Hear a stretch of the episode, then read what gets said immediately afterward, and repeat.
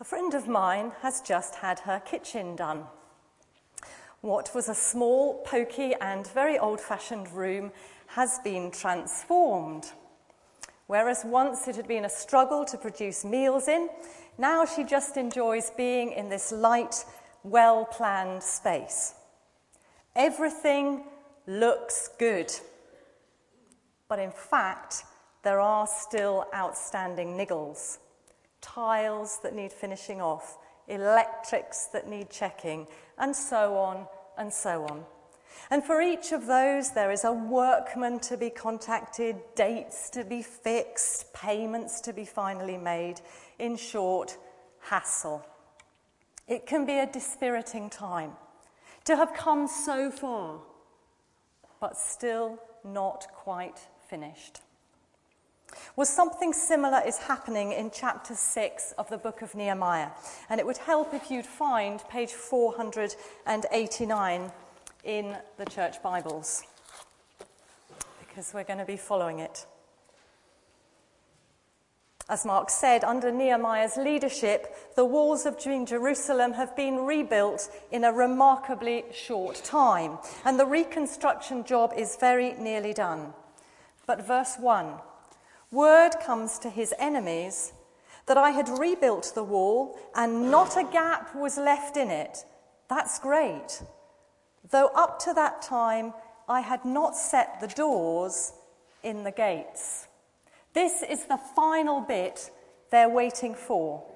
But do you see that means the city is still vulnerable?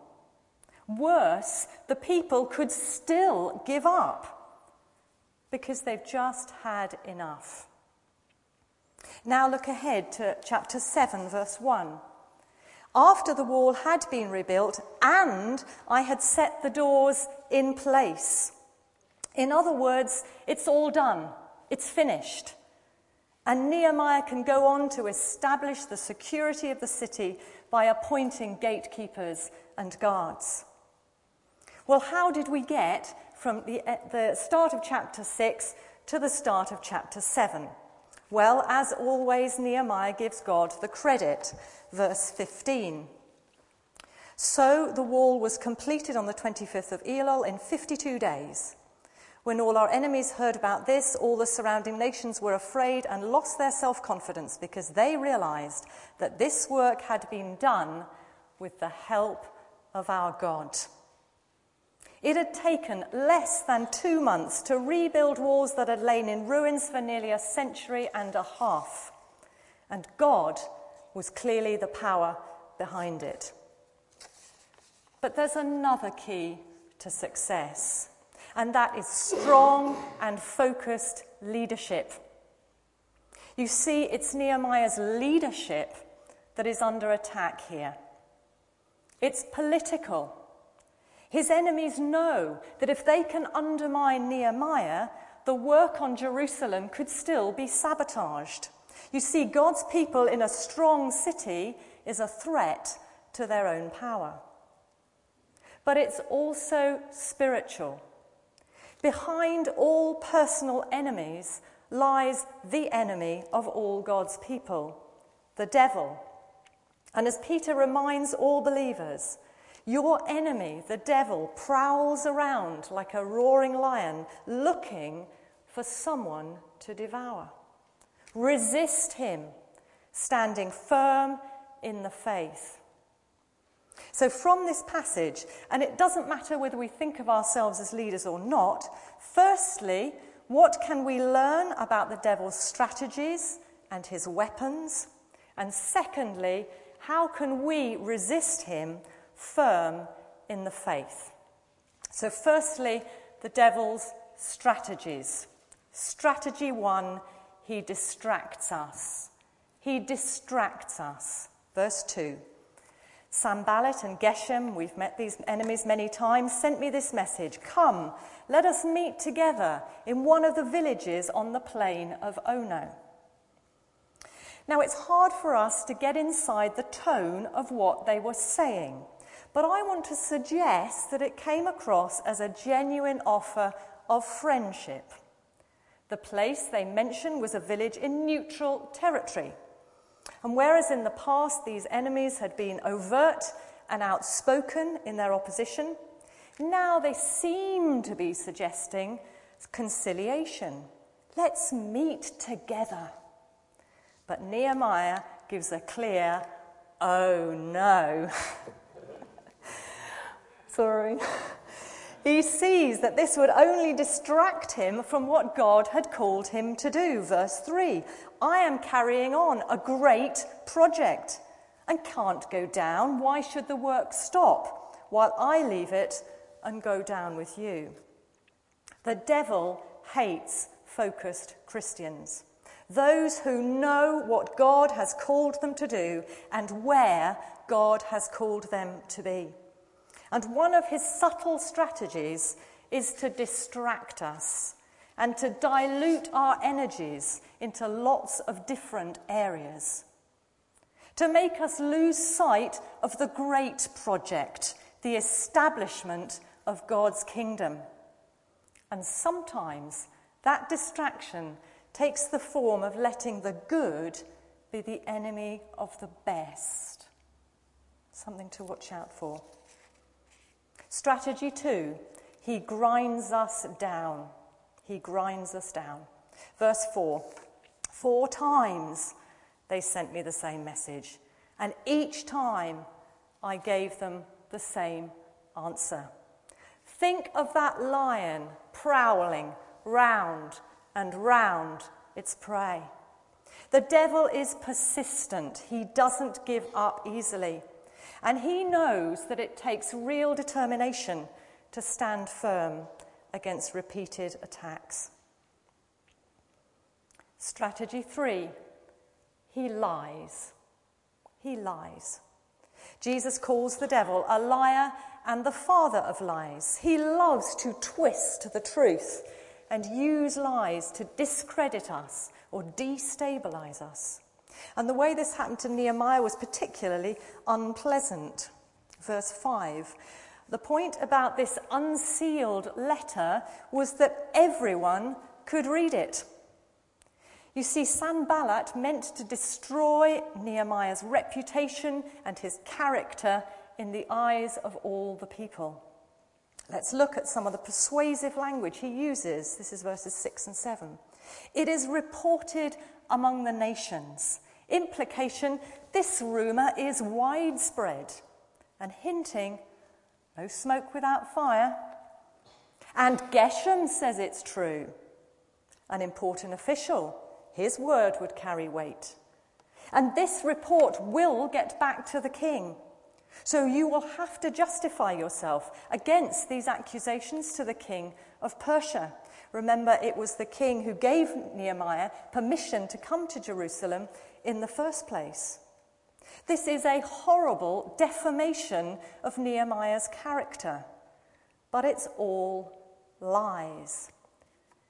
And thankfully, Nehemiah realizes this, verse 8 nothing like it's true, making it all up, and he refuses to be disturbed by them. You see, Nehemiah knows he has a mandate from a higher king. He has a mandate from God to do what he is doing. So the devil distracts us. The devil grinds us down. The devil lies. And strategy four, he uses people, even those we trust. Verse 10. Now, we don't know what took Nehemiah to visit Shemaiah. But the fact that he was shut in at his home suggests that Nehemiah may even have gone to support him in some way. And what Shemaiah proposes sounds entirely sensible, maybe even spiritual. You see, he seems to have a word, some sort of inside information that Nehemiah's life is under threat. And so he offers to go with Nehemiah to hide in the house of God, inside the temple. In other words, to let God be his protection. But verse 11, Nehemiah sees that this is an invitation to cowardice. Should a man like me run away? But worse, it is a temptation to sin against God. Should one like me go into the temple to save his life. Now, this is where we need a bit of Bible knowledge. You see, the word used here for temple speaks of the holy place, where according to God's law, only priests were allowed to enter. So Nehemiah, who knows what the scripture says, realizes that God could not possibly have sent Shemaiah with this message. But he had been bought with enemy money. Nehemiah was being tempted to save his own skin rather than pursue God's calling for him. In the same way, Peter tried to dissuade Jesus from going up to Jerusalem to be killed. And notice how Jesus saw straight through his friend's apparent concern. Get behind me, Satan. You do not have in mind the things of God, but the things of men. So we've looked at some of the devil's strategies. And the reason they are often so effective is because they hook in to our fear. Got that? They hook in to fear. And the text makes this clear. Verse 9, they were trying to intimidate me. Verse 14, sorry, to frighten us. Verse 14, they were trying to intimidate me. Verse 19, they sent letters to intimidate me. You see, fear has the most debilitating effect on us spiritually. So, fear is the devil's primary weapon. Think about it. One of the reasons we let ourselves get distracted from the kingdom of God is because we are afraid of what people think of us. Only a person who is prone to fear will be intimidated by false accusations. It was the fear of being killed that Shemaiah targeted at Nehemiah. But fear does not have the final word here. Let's learn from Nehemiah how to counter the devil's strategies and how to be strong in the midst of them. And to remember, we're going to use Jesus' instruction to his disciples watch and pray so that you will not fall into temptation. Watch and pray. Let's begin with watch. Watch, stay awake, be alert, be on the lookout. In other words, don't be taken by surprise. When we are doing God's work and living God's way, opposition is bound to come. It's part of the territory. So we need to stay spiritually alert. It's as if life is carrying along on one level which everyone can see. But we have spiritual eyes to see what is going on in another spiritual dimension. Remember, the devil is cunning. None of these strategies came with labels on, telling us what he was about. He works in subtle ways which are not obvious to the spiritually naive. Look at verse 2. On the superficial level, Nehemiah is being invited to conciliation talks with Sanballat and Geshem in a safe venue. But they were scheming to harm me. The but is key. How is Nehemiah so sure? Well, obviously, he uses his common sense. After all, leopards do not usually change their spots. And these characters have opposed him time and again in the past. But more importantly for watching, Nehemiah keeps a close relationship with God. Time and again in this book, we've seen him hearing the word of the Lord, praying to the God of heaven. And God warns and guides those who spend much time with him. How does he do it? Well, you may feel a loss of inner peace. You may sense a kind of check in your spirit. A scripture may come to mind which throws light on the situation. Practicing the presence of God on a daily, hourly, moment by moment basis enables us to watch. To watch. And we've already seen how important it was that Nehemiah knew God's ways as laid down in the Hebrew scriptures. And if we are to watch and be discerning what is truth, what is lie, then there's no shortcut for us but to invest time in reading the Bible. And I would say this is an area where the Christian church is at its most vulnerable.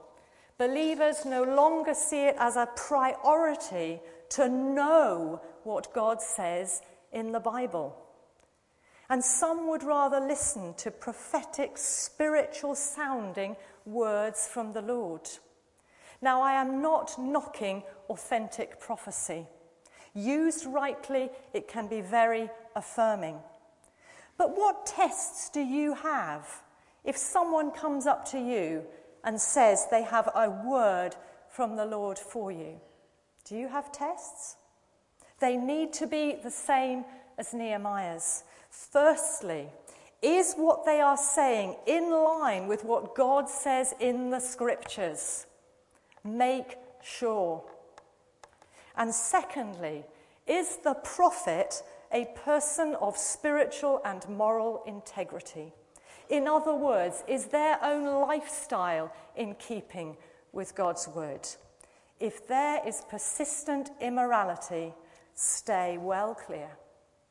So watch, friends, watch and pray. When faced with enemy attacks, Nehemiah hurries to the place of prayer. Why? Because to pray is to depend on God. To pray is to access his mighty resources against the enemy. Let's look closely at verse 9. They were all trying to frighten us, thinking their hands will get too weak for the work and it will not be completed. Nehemiah was spiritually alert. He saw the potential danger. So, what did he do? But I prayed, now strengthen my hands. The potential problem was weak hands. So the prayer is a direct antidote. Strengthen my hands. It's a great prayer whenever you're feeling weak, and there is nothing wrong with that. Lord, strengthen my hands. Strengthen the word suggests harden, make them prevail, keep them utterly dependent on you, God. You see, God is well able to provide the staying power to complete his plans, but we need to access it. We need to pray. And to pray is also to leave the outcomes to God. Notice in verse 14 what Nehemiah does with his feelings about his enemies and the prophets who have been trying to intimidate him. It would have been hugely tempting to retaliate, to accuse them back to their face, to make sure his own reputation was kept safe. It would have been equally tempting to pray that their accusations carry no weight. But Nehemiah prays to the Lord Remember Tobiah and Sanballat, oh my God, because of what they've done. He simply leaves God to judge them, and he gets on with his God given task. Leaves God to worry about the reputation, leaves God to sort out the future. He just gets on with what he is supposed to be doing. That's a man who frustrates the devil's strategies that's a person who knows his God and trusts in him for strength. So, watch and pray and get on with the job. That's the message of this chapter. Yes, when we do the work of God's kingdom, we will attract opposition. Don't be naive. The devil will use all his cunning to lure us off track, to wear us down, to persuade us to less costly ways of living. But remember the truth the one who is in you, the Lord Jesus Christ, is greater than the one who is in the world, that is the devil. And he is the one who we trust. Let's pray to him now.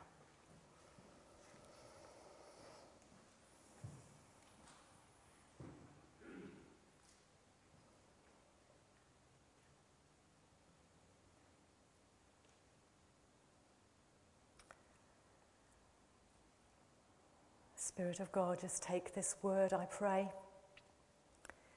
and may it find a lodging in our hearts and our lives where we most need to hear it.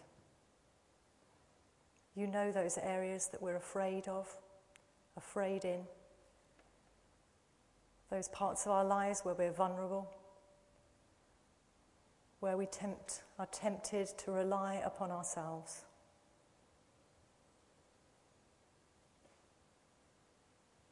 You know where the devil has been able to get at us in some of the ways I've been describing. And we open those to you now. We confess where we have not looked to you, our God, where we have not been watching and not been praying. And we ask you in your mercy to strengthen our hands.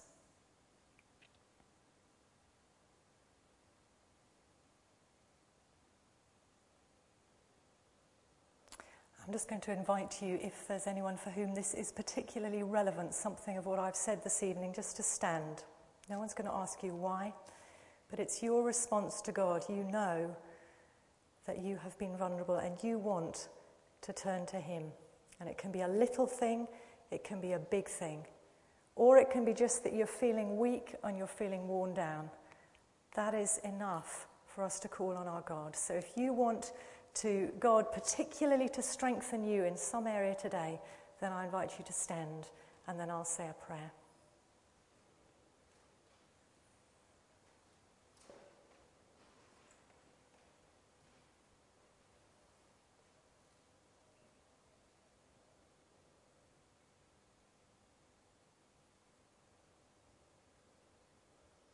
Lord, you know our hearts, you know us inside out, you know why each of these people are standing before you, and they are standing because they want you, God, to enter their lives in a fresh way to strengthen them. And so I pray, by your Spirit, would you strengthen their hands, strengthen their trust in you. May they know more clearly that you are their God and you are greater than he that is in the world.